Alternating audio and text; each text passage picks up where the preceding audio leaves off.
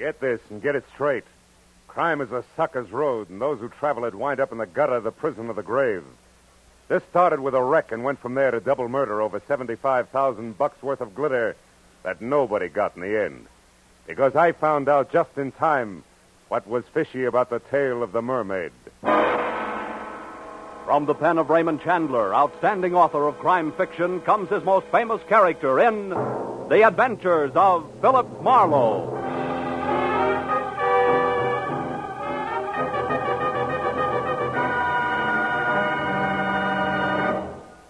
Now, with Gerald Mohr, starred as Philip Marlowe, we bring you tonight's exciting story The Tail of the Mermaid. At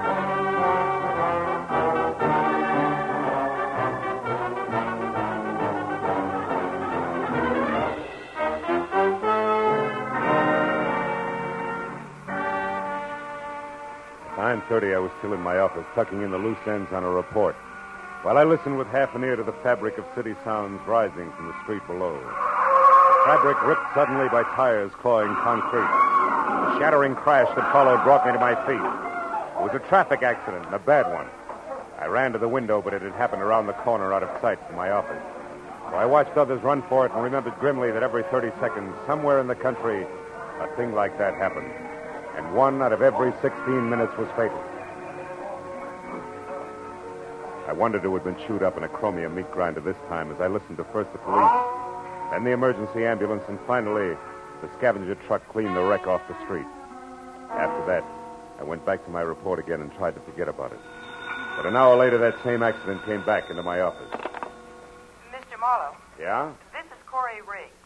Uh, yes, Miss Riggs? I'm a nurse at the Warwick Emergency Hospital. Uh-huh. About an hour ago, a man named Stanley Ott was brought in, and he's been calling for you. For me? He was badly injured in an automobile accident on Cahuenga on his way to your office.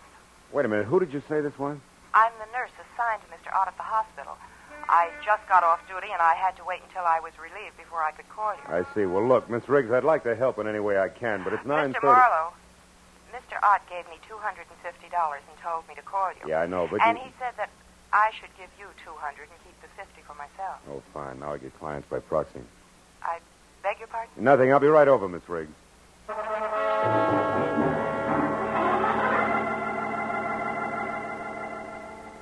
I didn't know anyone named Stanley Ott, and I felt a little like an ambulance chaser, but I was only 15 minutes from getting to the emergency hospital. As I walked up the ambulance ramp, a smart-looking brunette came toward me. Mr. Marlowe? I'm Corey Riggs, the nurse who called. Oh, hello. Can I see him now? It wouldn't do any good. You see, um, he went into a coma a few minutes after I called. Oh, too late, is that it? Let's move away from the door, shall we? Sure. You see, Mr. Marlowe, before he went into the coma, Ott wasn't rational. He was raving About what sort of thing? about you and a girl. Oh? As near as I could make out, she's supposed to meet someone tonight at 2 o'clock and collect $75,000. It's quite an assignment. Who's the girl? I don't know. All Ott said was something about a, a plaid coat as identification. Plaid coat, huh? Any idea what he wanted me to do? Chaperone, maybe? No, he, he kept pleading, stop her, stop her, she can't do it. So I'm sure that he wanted you to prevent this girl from keeping that appointment. For some reason that seems absolutely imperative to him. Where was this two o'clock meeting supposed to take place? I have no idea. Oh, fine. So it boils down to this. A girl we don't know in a plaid coat is meeting someone we don't know at a place we don't know at 2 a.m. the man who wants me to prevent it is in a coma and can't talk. Didn't he say anything else, Miss Riggs? He just kept saying, You've got to help me, Marlowe. It's life and death. You know, we can stir up an awful hornet's nest poking our noses into 75,000 bucks worth of business we know nothing about. I doubt that we can do any good anyway, because we don't have enough to go on. If he said anything else to even point in the right... Oh, Marlowe. What? Oh, wait a minute. He mumbled something once about a, a Constantine. Constantine. Yes, it's some pier. What is it, a boat? I don't know. But at least it's a lead, isn't it? Hmm. Anything else? Mm, No. Okay, where can I reach you? I'll be at my quarters, Crestview 5781. 5781. And keep track of Stanley Ott's condition, will you? If he comes out of it, talk to him. We've only got three short hours. I'll call you, Corey.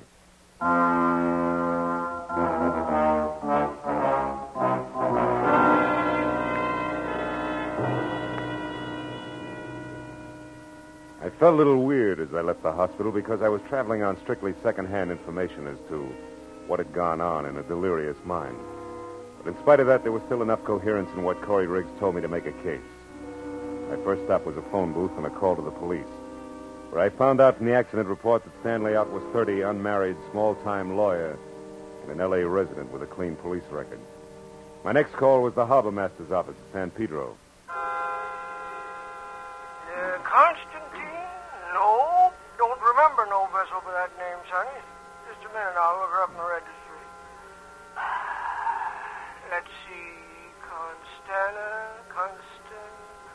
Constantine.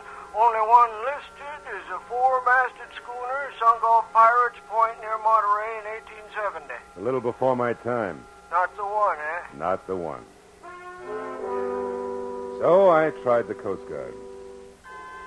No fishing boat called Constantine on this coast, mister. That was followed by a check of Yacht Harbor at Long Beach, negative. And a call to the pleasure boat anchorage at Santa Monica. After that, a long, futile reconnaissance of the waterfront from one end to the other. It left me one solid hour later out at the end of a tottering, almost abandoned concessions pier in Venice, swearing in blind frustration at the black, seething ocean below. I was licked. Ain't thinking of jumping in, are you, pal? Hey, you look like you lost your best friend. I did, Buster. Me. I was sunk with a Constantine in 1870. Constantine? You you know him, too, huh? Him? Yeah. You mean Constantine's a guy? Sure, pal. There's a shack there. Uh, wait till the beacon light comes around uh, again. Uh, you see? See that? Well, I'll be. Prince Constantine Chevnov. Occultist, palmist, and medium. Personal consultant by appointment only. yeah, but uh, that's a fake. No photo. All them guys. Uh, he knows everybody around, e- e- even at the Ziggy. Me. For one buck and, and that's something. But he's a genuine Russian prince. Uh, uh, hey. Hey, where, where you going? Have a look. Prince Constantine Chevnov could be my boy. He wouldn't want you nosing around here, pal. That's too bad. Does he live here? Yeah, in, in the back. He uh, runs his pitch in the front where uh, all them uh, uh, green curtains are. Uh-huh. I suppose he always leaves his door unlocked, huh? What, what, whoa. Hey, hey, hey, that, that's kind of funny. Yeah, yeah, I'll bet. There'll be a light switch here someplace. Oh, yeah. Now let's see what. Oh. Holy catch. Uh, goodbye, mister. Goodbye.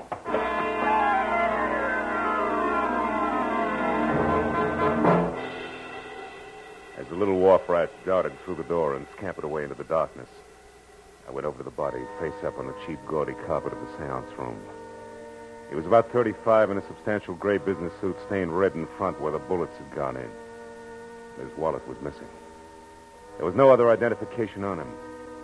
His gray snap brim hat was spilled a few feet away, so I picked it up to look for initials and found instead a small file card stuck into the sweatband.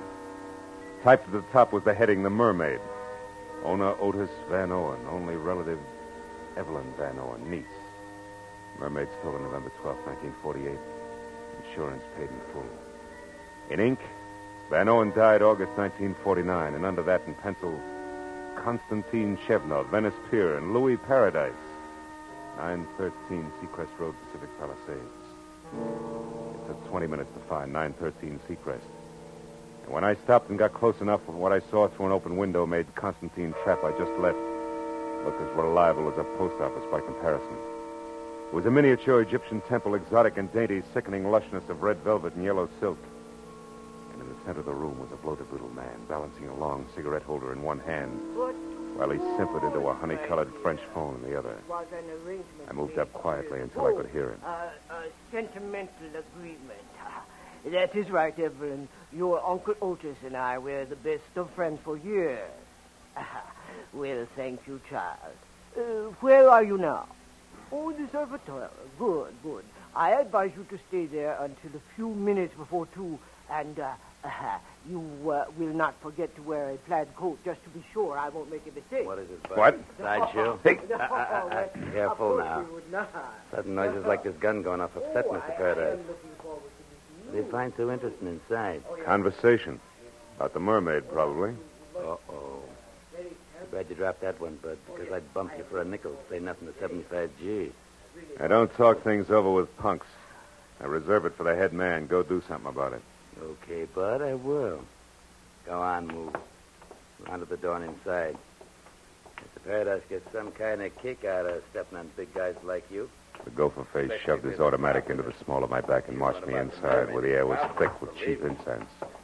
The bloated little king with the long cigarette holder had stepped out, but he came back fast when the gopher called him. Mr. Paradise. He stared at me from across the room, and his nostrils flared for an instant. And he simpered again and sidled toward me. The gopher dug at my spine with his gun. Well, now, what is this, Rudy? Snooper, Mr. Paradise. Caught him outside peeking in the window. Oh, it is a bad night for snoopers. Who are you? Name's Marlowe. And uh, the business? Snooping. He knows about the mermaid, Mr. Paradise. He does, does he? How much do you know? Speak up. She's got a fishtail instead of legs. You dare to joke? Ah, just stand here and take it, big man. You asked for it. Make a move and I'll drop you. I know what you are, Marlowe, but not how much you have found out. Now tell me, because the next time I slap you, it will carry more weight than my bare hand, I promise. You have company, Paradise. Did I get it? No, you keep this baboon under control, Rudy. I will answer the door. Oh, Prince, come in. Paradise, Come in. I'm Paradise, what do you mean? you. How far do you think you can go with my reputation? Do you want to get me hanged? Wife, what is the matter, Constantine? You are upset. Upset? I'm out of my mind. Oh, what a shock. And such a stupid thing for you to do. What are Oh. you raving about? He found that body on his front room floor, right, Constantine? Exactly. Precisely. And what is more, I did not put it there. Of all the places in the world, why did you pick this one? Paradise, who is this? This stranger here? If you would close your mouth and open your eyes more often, Prince Constantine, you would not be the nervous wreck you are. This is Mr. Marlowe, oh. another snooper. Oh, another one. Paradise. Paradise, listen to me. It's better if we quit. It's better if we don't try it tonight. It's out of hand. I don't like it now. We should get away and come back next year and do it. Ah, you jellyfish, there is Jellyfish. nothing to worry about now. Insurance investigators often work in pairs. Is that not so, Marlowe? Your pitch, round man. You don't need any help from me. You are so right. Rudy and I caught the first at your place, Constantine. Da, da, da. Now we have the second one here. That is all there are. The danger is over. It's Over. clear sailing from now. Yeah, now but on. what about that cadaver you had the audacity to leave lying in my seance Oh, room? What about forgive that? me, Constantine. Forgive that me, was a necessity. Forgive I am Constantine. sorry. Now listen. Very sorry. Hey, Rudy. This go on all the time? Yeah. Ain't it awful? And think of all the champagne, caviar, and buffalo stroganoff you can buy with the mermaid. I don't care. Just a bracelet, but at the same time, it is seventy-five thousand dollars worth of diamonds and platinum. Oh, da-da. Oh. Okay, Paradise. I trust you. Now, we go, huh? My, uh, gnazdo. huh? yes, My Prince, gnazdo. It is, and success. Hey, Mr. Paradise. What should I do with the big boy here? Yeah, you're kind of leaving a loose end around, aren't you, Fatty? If I had the time, Marlowe, I would beat the arrogance out of you a little chunk at a time. Rudy, Yeah? you've got no initiative, but you do have imagination. So use it. Goodbye, Marlowe.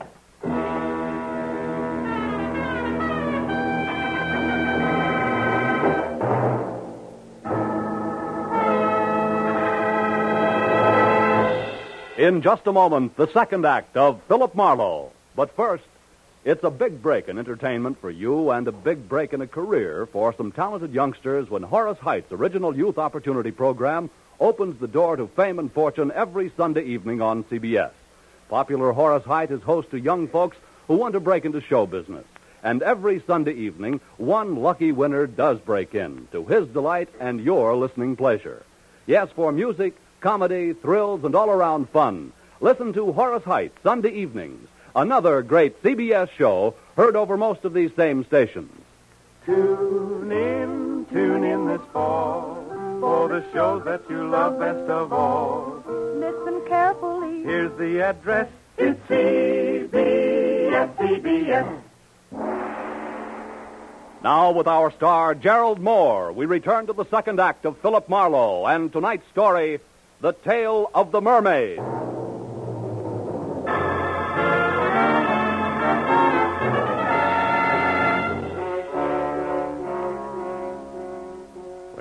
Paradise hesitated at the door, snarled the suggestion that this henchman used his imagination in disposing of me, and left in lockstep with the white Russian screwball, I got the point. But even if I'd missed it entirely, one look into Brother Rudy's eyes would have done the trick. There were no pupils, just slits of lethal viciousness. Windows to his warped little mind where I could practically see the montage going on. It ran from ancient thumbscrews by candlelight up to a generous beating by street lamp with brass knucks. I felt a cold knot grow in the pit of my stomach. As Rudy, with a cannon in his hand, pointed at my head, started toward me. And from someplace outside, I got a break. Two romantic cats. Rudy spun toward the sound. One chance to a customer, Rudy, and you missed. Kill you, Marlowe. I'll blow your head off. Not tonight, gentle soul. Give it to me. I don't want you to hurt yourself until we've had a chance to talk. That's it. Now, lie down. I knew there was some reason why I like cats, their voices. Okay, Rudy, you've had enough rest. Now let's get back to business. Now, now, wait a minute. Come on, get up. We're going to talk. Uh, wait, hold it, please. No reason for any more rough stuff. I'll cooperate. That's better. Where did Paradise and His Highness head for? The Gnazdo. Where is it? I don't know. Come on, you said there was no reason for rough stuff, remember? Ow! Yeah, yeah, I remember. That Gnazdo, that's something I never heard of. An unhappy coincidence, Rudy. It's one thing I'm interested in. Hey, wait. Must be something else you want to know. Something else I could tell you that. Hey, hey, what are you going to do? You mean you can't tell, Rudy? That's Keep funny. away. All it takes is a little imagination. Ah!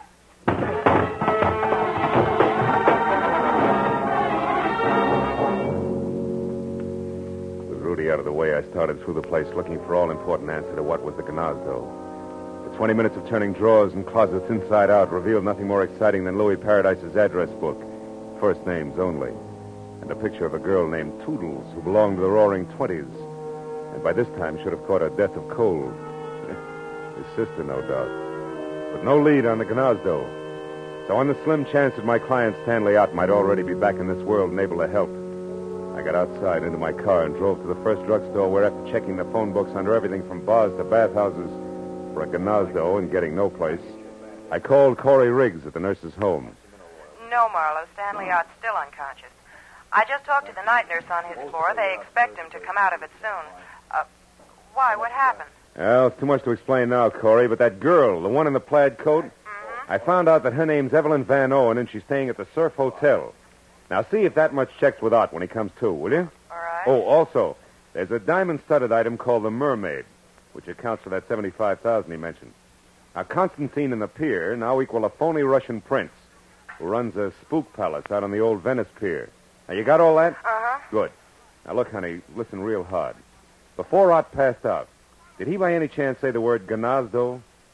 Gnazdo? Yeah. Mm, no. What does it mean? I don't know. I, I think it's the name of a place. Oh, have you uh, checked the phone books? Yeah, yeah. It's no dice, Corey. Also, I checked one Mr. Louis Paradise, who you might Uh, mention. Marlowe, Marlowe, wait a minute. What's the Hold matter? wire, will you? There's a girl here, one of the nurses, who's trying to tell me something. Oh.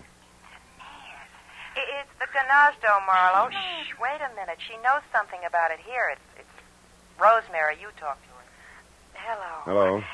You want to know what Gnazdo means? Yeah. hmm? Well, it's Russian, like Pashlamaya Gnazdo. Oh, that's, uh, well, what does it mean in English, Rosemary? Fast, please. It's important. Well, that means let's go to my place. Gnazdo's the word for nest, sort of like cozy apartment or cottage. My place, nest. You sure of that? Well, I'm positive. I was an army nurse in the war, and I spent two years in Germany after the shooting part was over. Two years, a half a block away from the Russian zone. That's close enough. Thanks a million, Rosemary. I don't mention it. Here's Corey. Oh, That do it, Marlowe? yeah, I think so. At any rate, unless I'm way off base, it's where both the mermaid and all parties concerned are going to rendezvous at 2 a.m. That's less than a half hour from now. The Prince's place on the pier. I want to be early, so goodbye, Corey. I'll call again when I know more. Yeah, oh, and give my everlasting love to girlfriend Rosemary. She all is show a peach.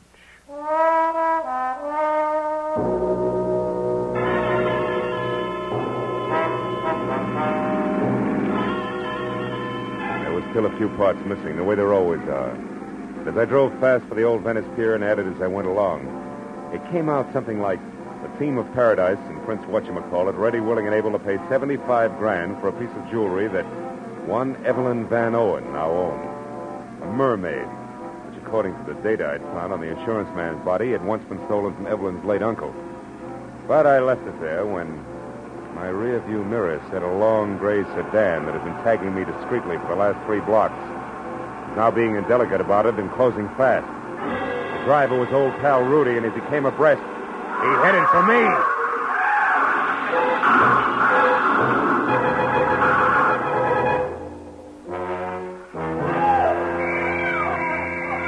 All right, all right. You're okay. You're okay, Mac. Don't you worry about a thing. We'll have you out of there in a minute. And- Hey, can't you knock out that horn? Ah, I knocked out the horn, sir. What do you think we're trying to do? It ain't so easy getting my hand past the treated hood. You Yeah. know. Oh, Oh. well, that's better. Hey. Hey, cabby, what'd I hit? Well, in order of their appearance, Ooh. Mac, your car into a telephone pole, and then you into your dashboard. Oh. Yeah, you're sure lucky you bounced off the curb first, Mr. I'll say. Slowed you down plenty. Oh, hey, here comes the ambulance. Yeah. Look at the roll. Not for me. I'm all right. Hey, come on, cabby. Help me out of this, will you? Sure, sure, that's what we're trying to do. But uh, don't you worry, the ambulance ain't for you. It's for the guy that sideswiped you and then tried to get away. I seen what happened, and I went after him in my cab. he turned into a dead end, no less, trying to shake me. Ooh, is he a mess? But I guess he'll live all right. Hey, what you got against you, anyhow, Mac? Just my life. Listen, your cab's still all right? Sure, there's someplace you gotta go. There is. The old Venice Concessions Pier, my friend, and the sooner the better. Come on.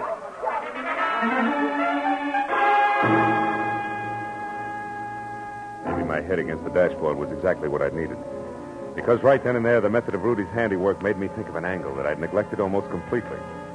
My unconscious client had not wanted me to get the mermaid or the 75,000 bucks, but to stop Evelyn from keeping her rendezvous, which at this point I figured could mean but one thing. It was exactly 2 o'clock when the cab slammed to a stop near the pier. And I piled out and ran onto the empty, fog-dampened planking that led to Prince Constantine's shack. Nothing but mist moved over the pier. No unusual sound broke the pattern of waterfront noises. And I thought momentarily that I was still in time to prevent what Stanley Ott somehow knew was going to happen. That Louis Paradise and his eccentric sidekick intended to get the mermaid from Evelyn, but pay off in only one... one way.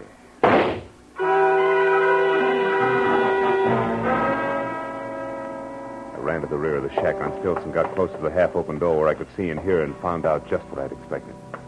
In the storeroom, spread out and very still on the oil-soaked planks that were a makeshift floor, with the lifeless form of a girl, who, according to the plaid coat she wore, was the late Evelyn Van Owen.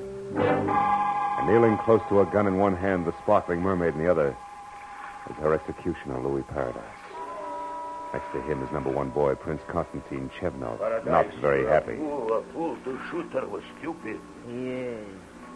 Seventy-five grand, stupid. Uh, Or would you have preferred that I pay Miss Van Owen in cash? I had to kill her. yes, yes, yes, Paradise, but the gun, so much noise. We can't afford to attract attention. There's two corpses on hand. I should say not, Fristy. Don't try it, Louis. Oh, the mermaid. The space between the boards. The mermaid. Oh, It's in the water, Chevnov. Shame. yeah. Yes, uh, it's a shame. We did so much, uh, worked so hard. Uh, Yeah. Killed so often. Gonna run for it, Your Highness? Run? Nah. No, Paradise is dead there. Without Paradise, I, I am not so brave. I will do as you say. Keep quiet. Don't make a sound, Chevnov. We got company. Rudy, Quiet! Pardon me. Can you please tell me where Louis Paradise can be found? It's Louis Paradise there. Who are you? Evelyn Van Owen. What? Evelyn, that- Van Owen. Oh. The woman who was supposed to sell the mermaid to Paradise? That's right. But on my way over here, just after I left my hotel, somebody struck me, knocked me out. Took my, my coat there and, and my purse and ran. Your purse with the mermaid, no doubt. Yes. And that, Miss Van Owen, makes this angle shooter here. Yeah.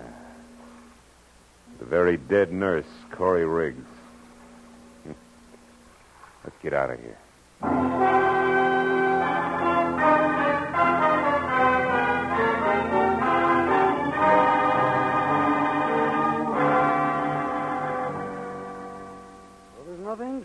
About, Miss Van Owen. Stanley's going to be all right. Oh, I'm so happy. Why is it women always cry when they're so happy? huh? I don't know, but it's effective. Well, I'll run along now. Goodbye. Bye, Doctor. You know, Mr. Marlowe, when I was in Stanley's room with the doctor, Stan said he didn't lose control of his car at all when he had that accident in front of your place. He was run off the road By by... a gray sedan, I know. Because I had the same treatment.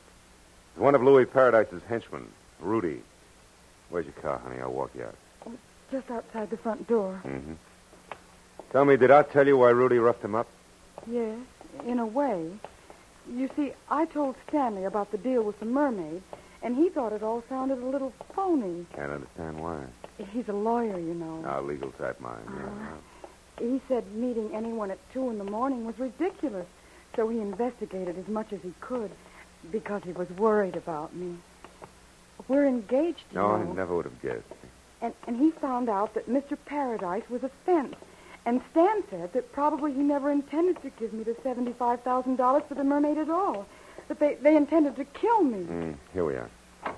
Tell me, why did you get in touch with Paradise in the first place? I was just following Uncle Otis's instructions. Mm-hmm. He gave me the mermaid when he was dying. And he told me if I wanted money to sell it only to a Mr. Paradise, but, but not to mention it to anyone. Your uncle faked the robbery, collected the insurance money, and then let you sell the mermaid to a fence, huh? It's lucky for you that Nurse Corey Riggs was clever. She put together just enough of Otis's gibberish to know that there was something good to be had, and then got me to unravel it for her. And she got killed taking my place. When she tried to collect your seventy-five thousand bucks. Yeah. Oh, here's my car. Well, Evelyn, for a little while you were a rich woman. Now it's all gone. How do you feel? Well, I'm alive. And in love. Yes, well, that answers my question. Good night, baby, and good luck.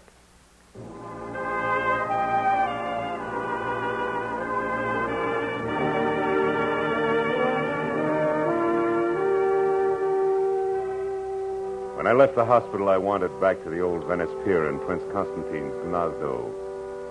It was five in the morning, and the police had finished cleaning the place up. But the word had gotten out. A crowd had gathered. They always do.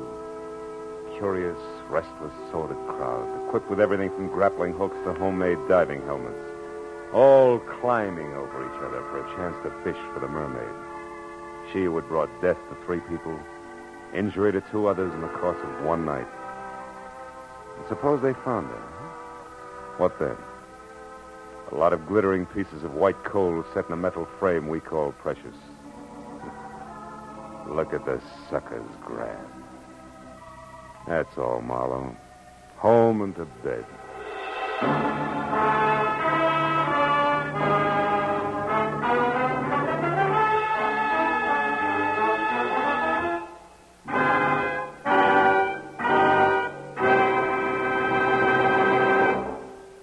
Adventures of Philip Marlowe, bringing you Raymond Chandler's most famous character, star Gerald Mohr, and are produced and directed by Norman Macdonnell.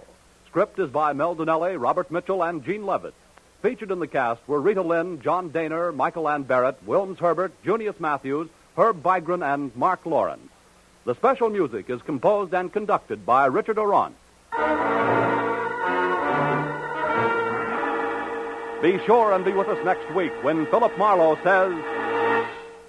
It started with a terrified woman lost in a maze of memories she couldn't explain.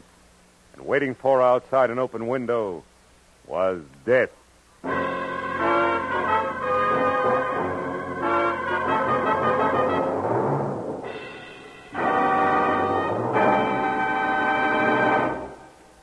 Another show has joined the CBS Sunday Night Parade. It's The Contented Hour, starring Buddy Clark and featuring the finest in popular and semi classical music. It comes to you on most of these CBS stations for the first time tomorrow night, making its debut on CBS the same night as Red Skelton and Edgar Bergen and Charles McCarthy. Yes, this fall, you hear them all on CBS. This is Paul Masterson speaking. Now, stay tuned for Gangbusters, which follows immediately over most of these same CBS stations. This is CBS, the Columbia Broadcasting System.